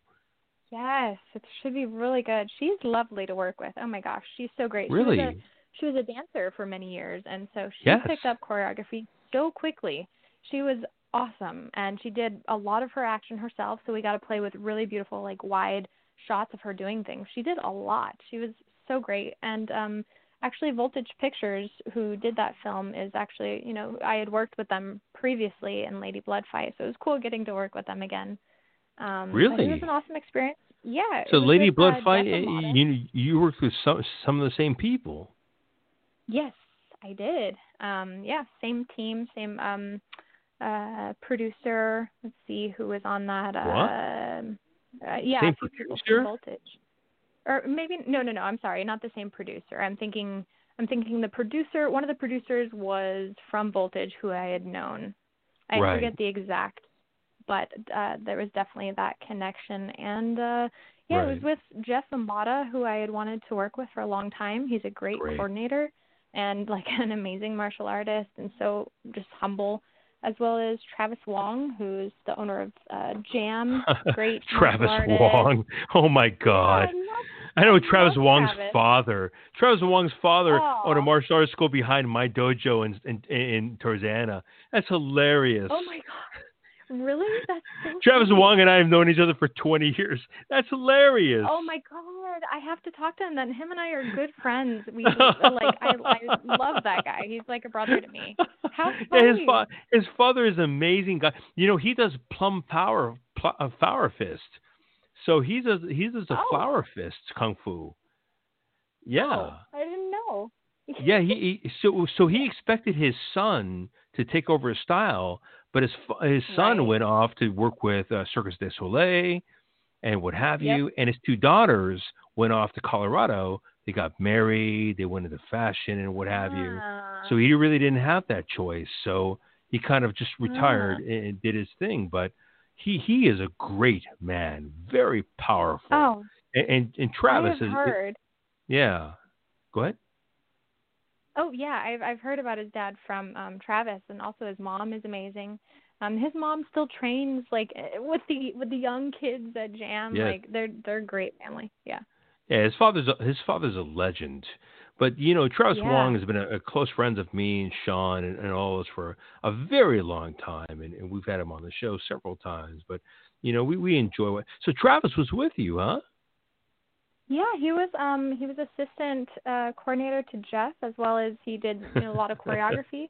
Um and That's so, awesome. you know, we we got to work together on that and he's he's so great to work with and for. He's, he's so organized and he's just he's good behind a camera and editing. He's just fantastic. He's a solid human as well. He he's got a great personality. He's a great person. Yeah. Yeah. Yeah. Yeah. He's wonderful. I'm so proud of you. I'm so happy for you. Oh my gosh. Thank you so much. I'm so happy for you, and I'm I'm really happy that you're doing this and bringing people together through through what you do, and uh, it's just really nice to be a part of this. Yeah, you worked with some really great people. I, you know, it's it's so I'm so happy to to listen to how people are interconnected and how they're working together, and how this industry mm-hmm. has really brought a lot of really great personalities together. It's really fantastic. Yeah. So let, let, let's let's go back and let's go let's go to the Bat in the Sun episode that you work on with Tatiana and Aaron Schoenke, where you played um, Harley Quinn. Yeah, that was really fun. I um, God, I love that character so much. I love Harley Quinn. And, Harley Quinn's uh, awesome. The, oh, she's great. Just playing with her psyche is so interesting to me. Um, and yeah, I, that was um one of the. I think that was the only thing I did with Bat in the Sun. Um, but yeah, that was a blast. Tatiana was great. You know, she is getting better and better at her martial arts, and she's looking amazing. She's a good actress, gorgeous, obviously. Um, yes. So that was really fun, and uh, the whole team, Bat in the Sun's great. I'm really impressed with with what they are able to do. Um, Bat in the Sun, they really um, they hustle so hard, and they put everything into the work that they do. So it's really uh, really cool to work with them. Yeah, it was. It, it, they do a lot with a little bit of amount of, amount of money. Yeah, it's it's really impressive. How, how, how do you think that your um your makeup did? Your your makeup was is a little you know black around the eyes, white in in the ponytails and what have you. Did you have fun?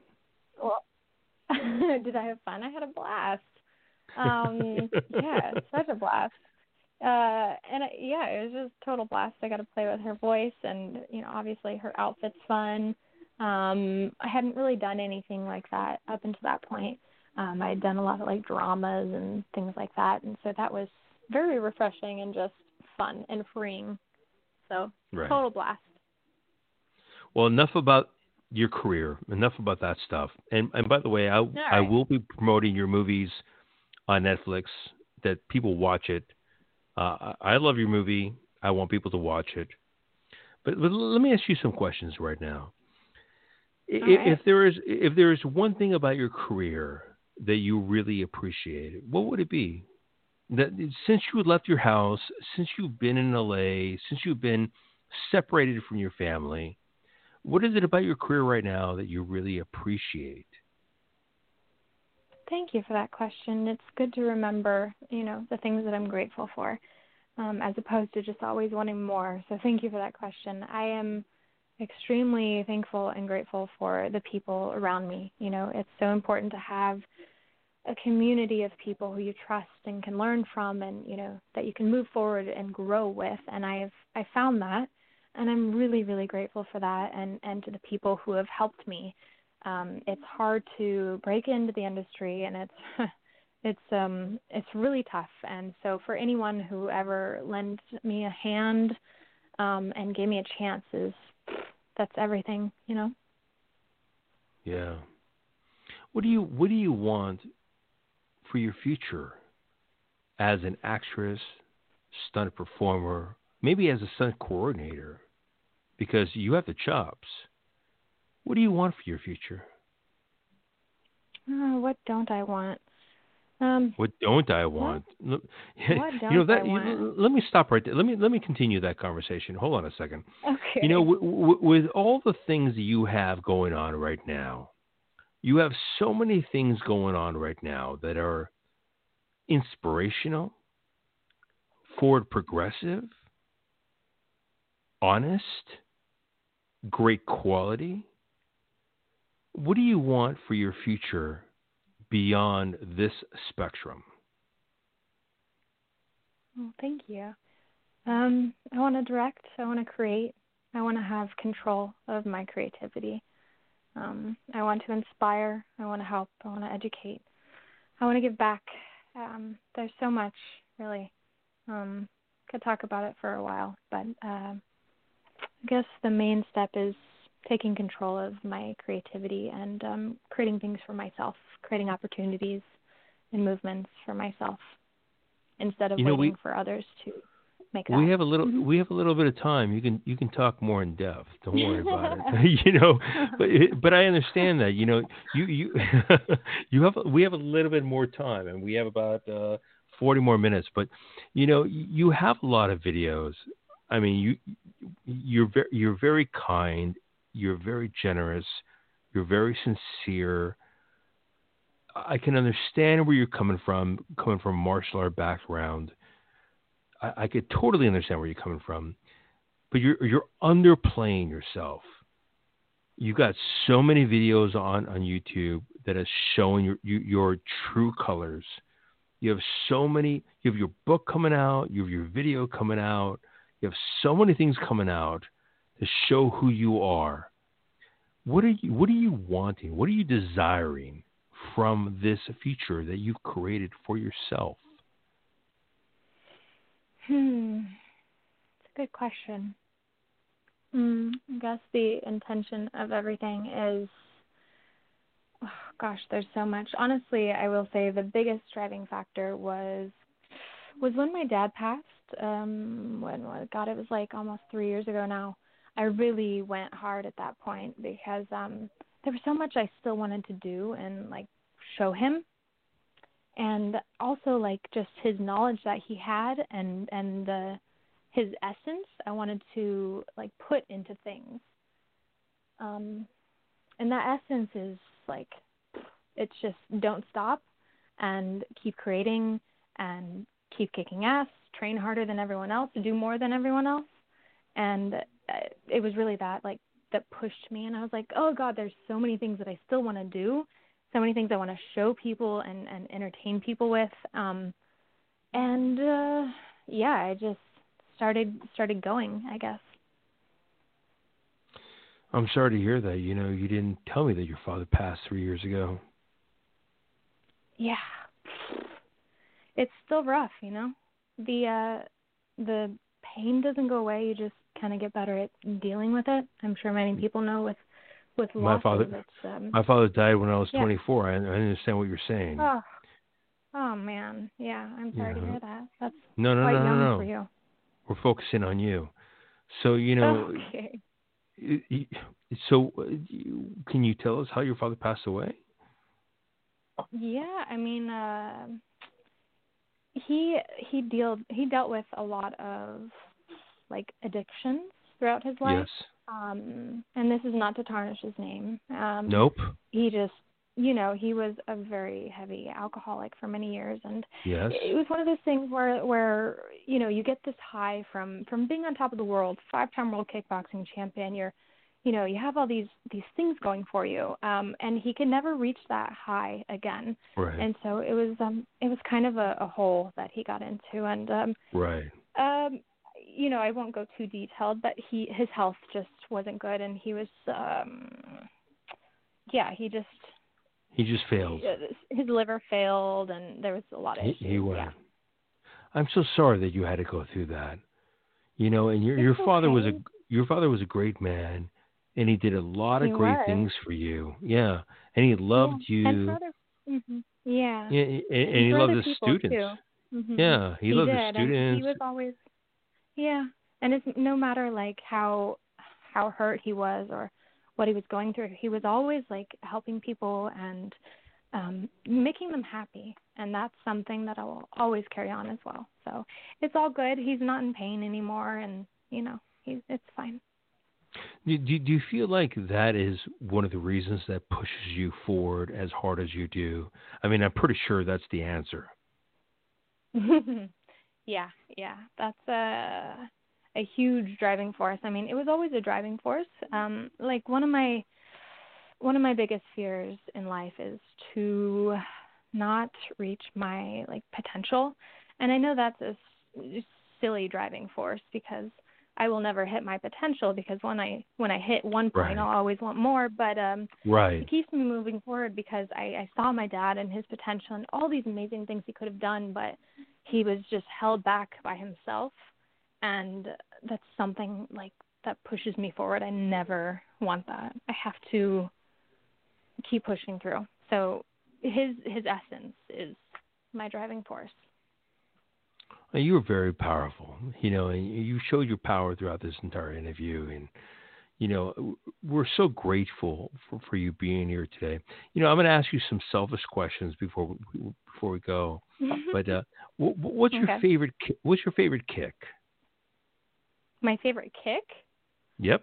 Um, depends on like for what. Um, for films or for. No, no, no, no, no, no, no, no. We're only talking about self. We're, listen, you're talking to a martial artist. We're talking about martial arts.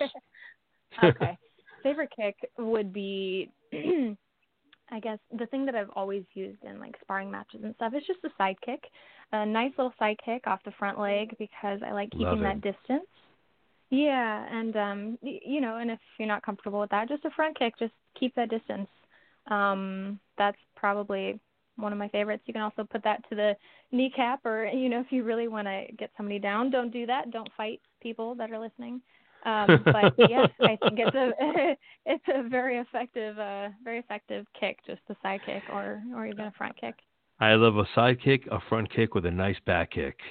I just uh, all right. I'm a huge fan of that. To send somebody straight to the hospital.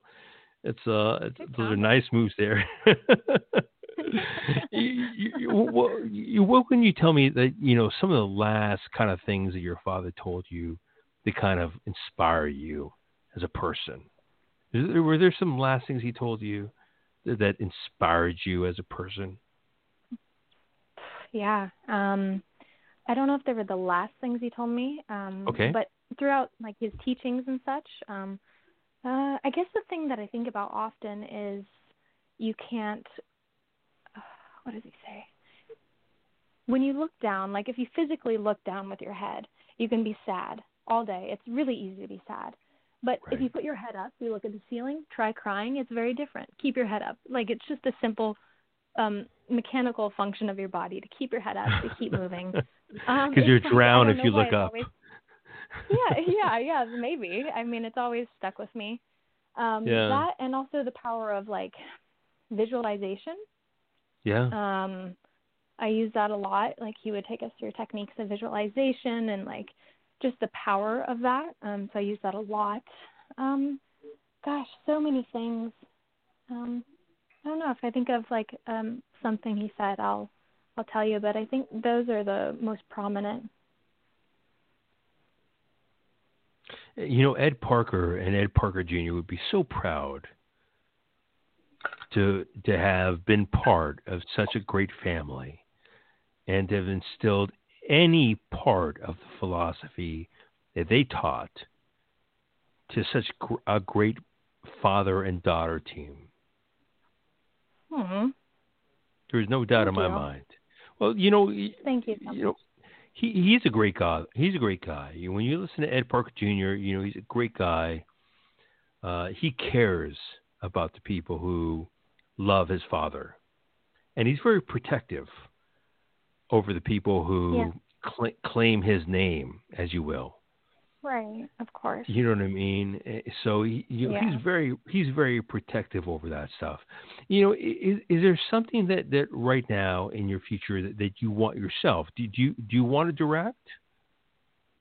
Oh I yeah. mean, I asked you, I, um, I asked you, you know, before. Do, do you want to direct?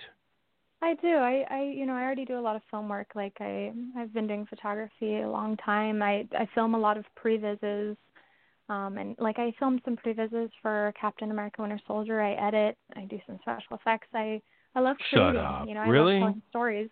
No, yeah, I um, I'm all about it. I edit like a madwoman. Um, it's all fun to me, and I, again, it's that creative freedom that I'm that I'm searching for. So directing really, really suits that. Right.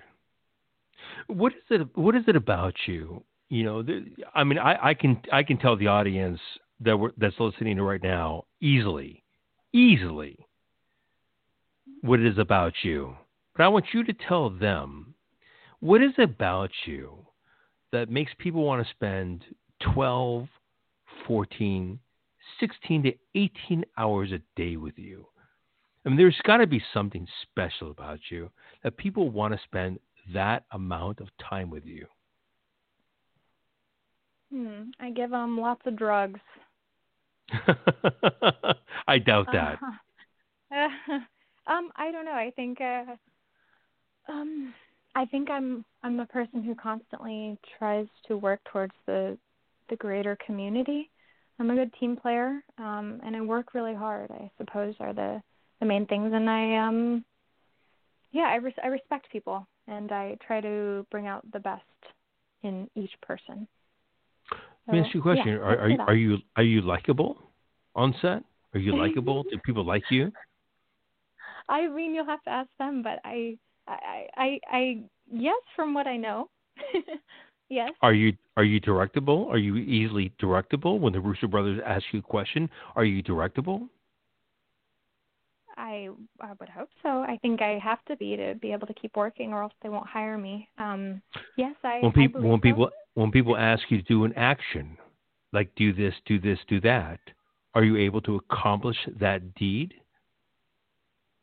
Oh, of course, yes. Okay, then that's that's a that's an answer. Those are answers. yeah, uh, I mean, so, I, so you're I, so you're I directable, you're directable, you're likable, and people people trust you, and people entrust in you their film. So that's what you were trying yes. to say, right? Yeah, you can. Yes, yes. I'm confident that I that I do a good job because I really care. Yeah. Why do you care? It's a good question. Um, I mean, you know, some things I'll care more about than others, but I I care because it's fun. It's um re- I'm really happy that I get to do what I do for a living. It's something I've always wanted to do, and I care because entertainment is so powerful, so powerful. Mm. Um, it, and it can really help people and. Uh, laughter is a great medicine. I mean, all these things are, you know, we're not we're not rocket scientists or anything, but entertainment is important, and I think it's just um, something that I care about naturally because I love it. Um, right. I guess that's the best answer I have. Yeah. You know, I, I loved talking to you, and I think the audience is obviously, you know, when I look at the line here, they're going crazy. It, it's obvious that they loved listening to you. You know, if I were, I'm going to ask you two selfish questions. I hope you don't mind. No. What did you think of Karate Kid?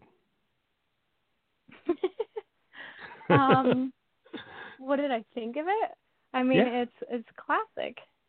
Like, I mean, think there's so many things that have that have come from that. Like, just the idea of the master and the the student. I mean, it was already done in other areas as well, but it's a classic you know that student teacher bond is is real and it's nice to portray it it's great did you watch it yeah did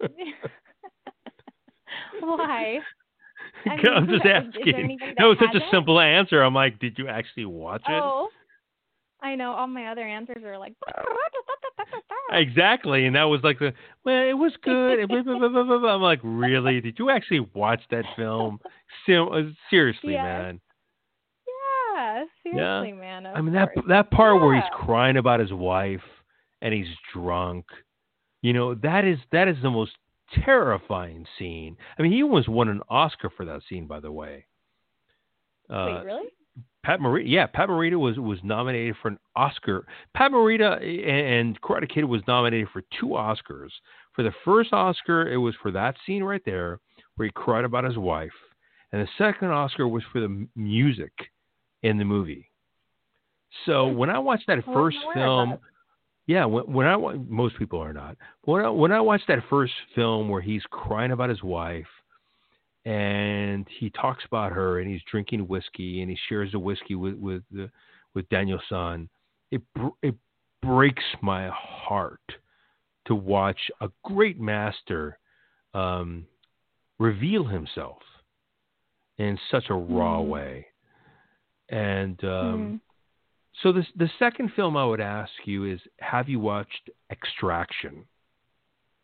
Yeah, I did actually. I um I was hired by Netflix um to do like a a write up and breakdown of the stunts and like do a voiceover of it. Um and that's going to come Get out next week. So you'll get, get my whole like breakdown of it.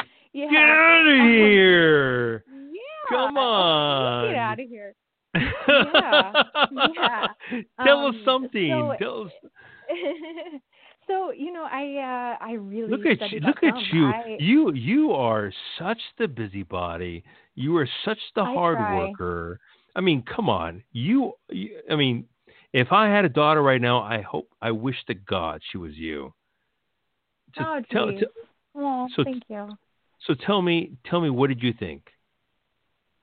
Um, so I think, you know, God, I'm so incredibly proud of Sam Hargrave, the director. You know, I I had worked with him a few times and he was always a lovely human Where? to work with and um on Captain America Winter Soldier, he doubled um, you know, Captain America. Up. worked with him on Yeah, I worked with him on Suicide Squad. He he's been a stunt performer for years and Yeah. coordinator. He's one He's of the best in the business. amazing. Yeah, he's great. Um, and he's always been, you know, he went to film school. Like he's always done his little like short films, and I think he did a phenomenal job with the action on this film. Um, some, I mean, I'll talk about it for a while in the video coming out next week, but the action Great. was beautiful, beautiful. Yeah. What Yeah. did you like it? Did I like it? I felt. I mean, I cried Uh, three times when I watched the film. You know, I I, I cried the first time I saw it. I cried the second time I saw it. I cried the third time I saw it. Oh wow. Yeah. Yeah, good- and I've had, it's a I've had one, lots of yeah. I've had lots of actors. I'm going to have Hargrave on very soon on my show. Great. Um, but I've had lots of actors and lots of stunt coordinators that have been on the show, and I, I've asked them the same thing. Now, let me ask you a question: Is he alive in the end or not? is is what? Is he alive in the end or not? Oh, is he alive? In I the don't, end or I don't? I don't, I don't care who is listening right now. This is a, a Okay, I was gonna say. Yeah. a, a full reliever. You know, you shouldn't be listening to this if you don't want to know the ending of that film. Stupid. You know, watch the movie. Okay. You know. Anyways. Yeah, I. Uh, I alive or not? He's alive. I, Yeah, you're wrong. Think he's alive. You're wrong. What? You're wrong. Why? How He's? How alive. so? He's How? alive. He's alive because I I believe it so. Because I want oh, it to be cute. so. Yeah. Oh, that's cute. There's no yeah, way Chris I- Hemsworth is dead. I, I I'm telling you right now. I will it to be. I will it to be so. Yeah, I know. Right. He's he, right through the be another one. right yeah. through the carotid too. Right, right through the carotid. Yeah, nasty. I yeah, I I would say he's dead. He he Yeah, looks right- pretty dead. Right, Yeah. right through the carotid, man. And it was a right epicenter, and it was a great ending too. But I don't give a shit. Excuse my language, uh, guys. Uh, I don't really care. Uh, I think he's alive, and I wish him to be alive, and I want a number two with him there. Um, whether it be Yeah. a prequel, the, the Russo brothers are talking about a prequel right now because the movie's Oh. obviously going to be the movies are obviously going to progress because it's made so much Mhm. money and so many people watched it. But uh, they're Yeah, talking about a prequel right now. But he's alive, and I don't care what anybody says. Well, maybe they're doing the prequel because maybe they're doing the prequel because you know they want to do another film film with Chris, and since he's dead, you know they got to go backwards. I don't care. I don't care. I don't care. He showed up. He showed up at that. He showed up at that at that at a swimming contest. He was there. He was standing right there. Oh my gosh. You're hilarious. well, you know what? Good news, good news. Chris Hemsworth is is alive. He's not dead, Oh. but you know, the character is definitely not not alive. I mean, you know, you know what's interesting? It was like, like I don't know if you know the film Man on Fire by Denzel Washington. Yeah. I do. Oh, you, you know the film by by Tony Scott. Brilliant movie. It's Yeah. one of my favorite movies in the entire earth. And um, this film is exactly Man on Fire. I mean, almost exactly like Man on Fire. And Hmm. you know, when I look at Denzel, I mean, he's a goner. He's a goner. I mean, he's put so much of his blood into that movie by the end of the movie that he's just dead. He's got a bullet hole in his chest, and one of his lung, one of his good lungs. He's a goner. But when I look at Chris Hemsworth, I mean, he looks so virile. He looks so alive. I, I know for the fact, which is funny, when you look at the film again, you'll see he had one last kill shot to to the right of his lung. mm-hmm. just like just like Man on Fire, and then he gets shot oh. to the neck.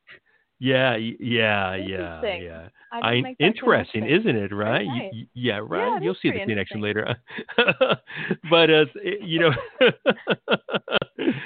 but I don't know. I, I just I just don't want to. You know, the the fact the, the to think Chris Hemsworth dying is like um thinking the marshmallows are are are just like cotton.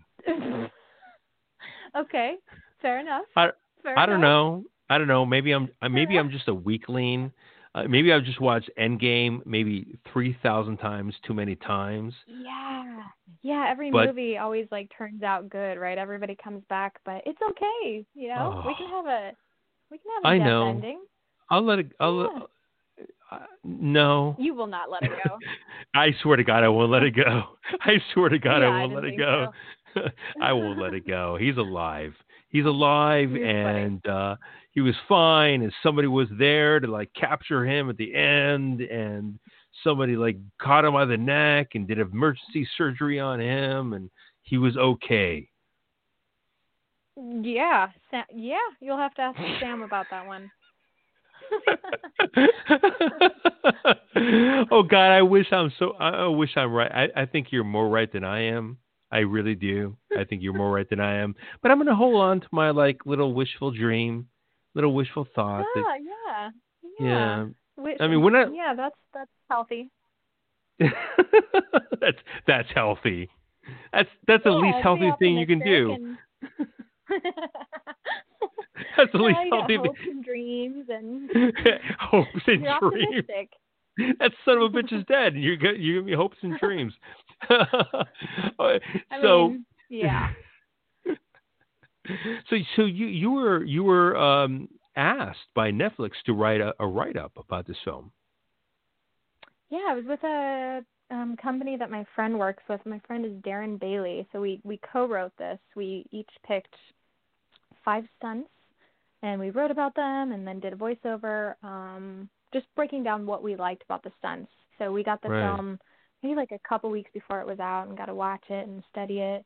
Um, and yeah, it's been we've been waiting on getting this video out, but it should be out next week. So I'm excited to see how it turned out. And if I, God, I'm always worried about sounding ridiculous. I never, you know, it's hard to. You will yourself, not sound I'm worried about those things.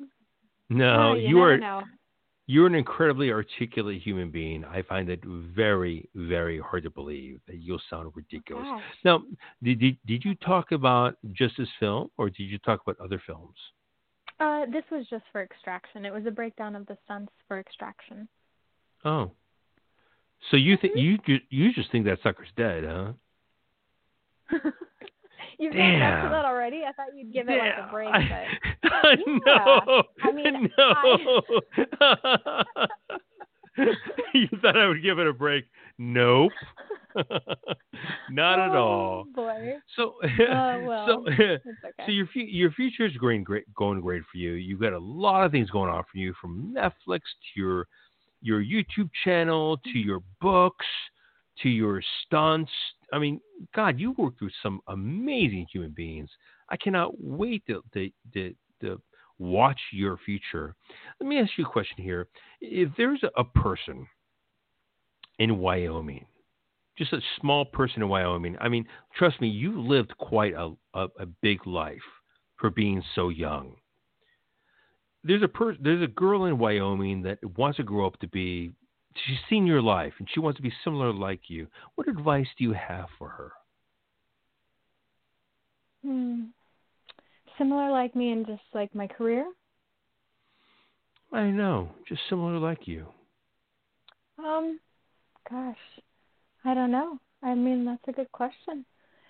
Um, I don't know. I mean, if they wanted to get into the industry, you know, maybe try my book because that's why I made it. Because a lot of people ask me how to get into the industry, and I just wanted to give them that. So if they're wanting to get into the industry from another town or small town, um, that's a good starting point. Um, as far as just career stuff, like if you wanted to be an action actress or you know do anything in, film i would just say you know study it actually understand it like watch watch any behind the scenes footage you can, learn how to use a camera, learn how to edit, learn how to make your own films. Just create. Um, it's you know a lot of times we all get in our heads and we want to you know be perfect, and I've been there so many times, and I have to constantly um, let myself know that you know progress is better than perfection, right? Like just just get it done because you're going to learn from that. You're going to get better and eventually get to where you want to be. But just create, just do, um, do what you love, and see where that takes you.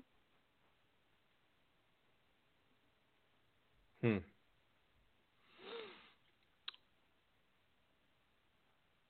Hmm.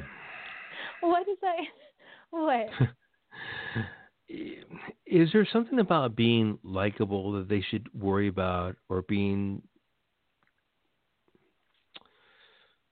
is there something they should focus on about working with other people kind of social skills and um, exactly exactly hmm.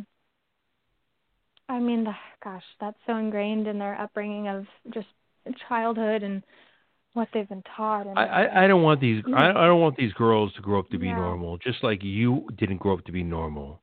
Like I want them yeah. to grow up like you. Tell them how to oh grow up like tell them how to grow up like you. Oh my God. I think um I think it was a you know, my mom did a great job, my dad was fun, my brother was great. Martial arts was a huge part of it. It taught me discipline, um, self worth, self respect, uh, respect in general. I just so many so many great things. I guess I can attribute to martial arts. Um, I don't know. I don't know. Everybody's so different. They have such a different past. It's hard to really give one answer. Um, no, you give a perfect answer. I think. Go okay, Keep I on going. think Keep on that, going. That, yeah. Oh God, I really think that just finding something that you truly love to do is is everything in the world because you know, if you if you grow up broke and you're you're constantly searching for money and that's your driving force a lot of times and gosh, it's just money is nice, but it's such a beautiful feeling to um feel like yourself, to feel like right. yourself expressing yourself through what you love. Like that's everything. That's the foundation of of life for me. So if you can find something you love and have that like fuel, that will kind of help you just in general, I think. Um, and it's possible to to do what you love. You know, how can people? how can it, how can young women have the fuel that you have to do, to have mm-hmm. done the things that you've done in your career so far? How can they have that fuel if they want it? I just want it. Um, I it's just you just gotta want it. Some people are fine to be comfortable and and not have that. It's just um you just got to want it. If you want it, you'll get it. If you don't get it, if you don't try it, you probably don't want it.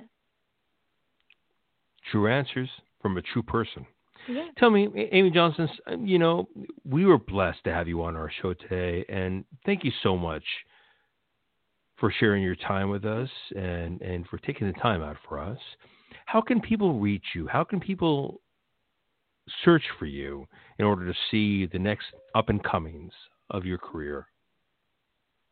Thank you. It's been such a lovely time chatting with you. Really, really great. Um, let's see. You can find me on social media at Amy E. Johnston.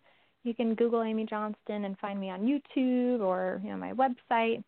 I'm around. Just don't mistake me for the Pink Power Ranger, Amy Johnson. I have a T in my last name. uh, is that it? That's it. That's your plug. Yeah. That's your plug. That's oh my plug, my plug. I mean, I feel like I've, yeah, you know, if you're interested in, in me, that I'm on social media, and um, you know, uh, you could check out my book if you're interested, or YouTube. I have a ton of like health stuff and and fitness videos on YouTube. So I don't know. That's well, I don't, I don't, I don't know if I don't know if my ass is kicking in, but you have been one of the most entertaining guests I've had on a in a very long time. Maybe it's because I'm a martial artist, and you know, you asked me about martial artists, and we just started talking about it. Uh, but you are the most interesting and uh, and uh, hmm. and special human being that I've spent uh, that I've spent time with in a very long time. Thank and you. I, I, mean, I'm gonna have to go back and check your other ones and see if you tell that to everyone. yeah, I don't. I don't think I'm, you're gonna I, find. I don't think you're gonna find that anywhere, my friend. I think you're gonna say. I, I thought you were great, and you know, I think you were fantastic, and this was a great episode. But I don't think you're gonna hear the way I just spoke to you. I, you're a very Aww. special human being, and uh, the fact that you asked me about my martial art experience was very special. But we were able to share things about each other's life, and you remind me of a lot of people that I that I that I grew up with, a lot of people that I have in my life, and uh, you are a great human Same being. For you. Yeah, and I I cannot wait. Really? I cannot wait to watch your future blossom. Uh, you have so many things going for you, from your books to YouTube. By the way, guys, her, her view on extraction. He's so live. Her view on extraction she's got a lot of things going for her. Please keep your eyes keep keep your eyes on Amy Johnston. She is fantastic. She's an amazing human being, somebody to watch for, somebody to listen to, and somebody to admire. Thank you so much for joining oh, us today. Man. Eh, eh, I got, I got to take ahead. you everywhere. Thank you. I got to take you everywhere. You, you're going to be my best hype man. Thank you so much. I'm going to give you the clap track out, you know, because I, I, I, sincerely can talk to you for another hour because we can talk about martial yeah. arts and kicks and all yeah. kinds of stuff for like another hour, but yeah. I have to let you go. But thank you so much for joining us today, and God bless you. And, and I only hope the best for you. Sincerely, I only hope the best for you and for a very bright future. Oh my gosh, thank you. Same to you. Really, really appreciate you. Clap track out for you. Woo. Amy Johnston, the great Amy Johnston. Oh Bye, girl. You have a great day. Thank you. You too. Take care. Bye.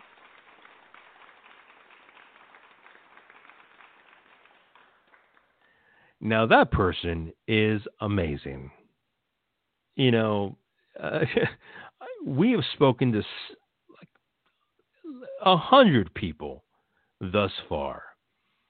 Ed Parker Jr., you know, which was connected to her. We talked to we're, we're going to talk to Eddie, uh, you know, Benny the Jet Urquidez very soon, and but we've talked to so many people that are connected to her.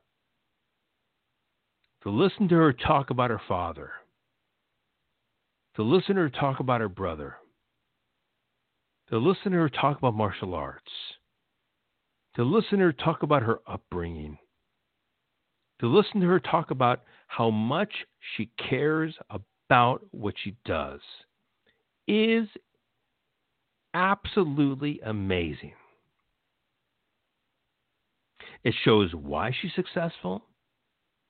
It shows why she will be successful. And it shows why she will be in charge one day. When she talks about the Russo brothers, she's intelligent. When she talks about the action, she is there and present. When she talks about Chris Hemsworth's film, she knows the articulation of how she feels, what she feels, and where it goes. Where are you going to find that in a human being? She is amazing. She's an amazing human being. We're nothing but blessed to have her on our show today. Amy Johnson, so thank you so much for being on our show today. You blessed us. We're all better people for having you on our show today. You made my day a better day for having you on our show. I'm smiling right now. I'm grateful. Because we're all better right now, aren't we? Aren't we all?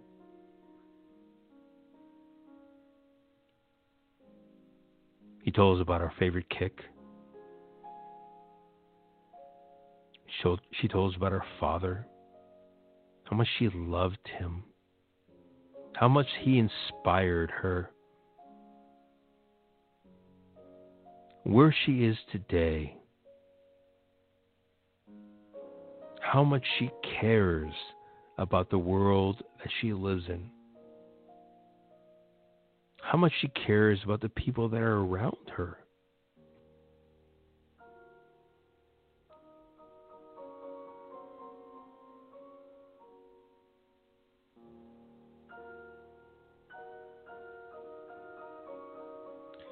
Lady Bloodfight.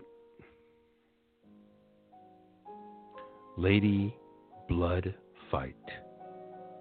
Lady Blood Fight. Watch that tonight, guys, on Instagram. Oh, excuse me. excuse me. On Netflix. Not on Instagram. And you'll see something special. She's an incredibly special human being, and she graced us with her presence today, and I appreciate it so much.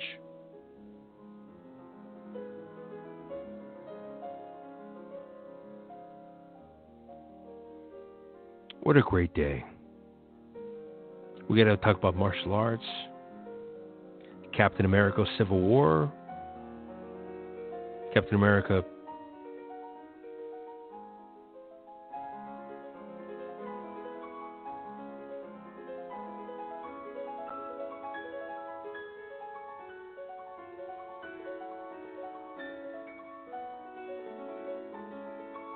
Captain America Winter Soldier. A lot of films by the Russo brothers there. They're both connected. It was our honor, our pleasure to have you on. Thank you so much for being here with us today. We loved you. We appreciate you.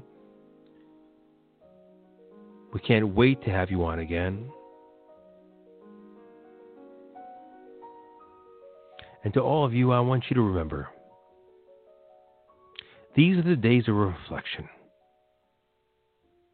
Read that book, write that book. Watch that movie, write that movie. Person. Come out of this world as a better person. What's the reason for us to be in this mess if not to come out as a better person?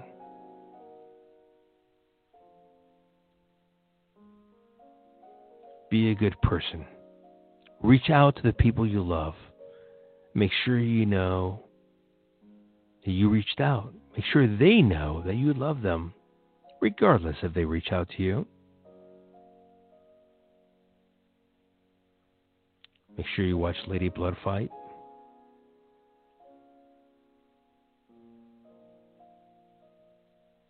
Make sure you watch Captain America Winter Soldier.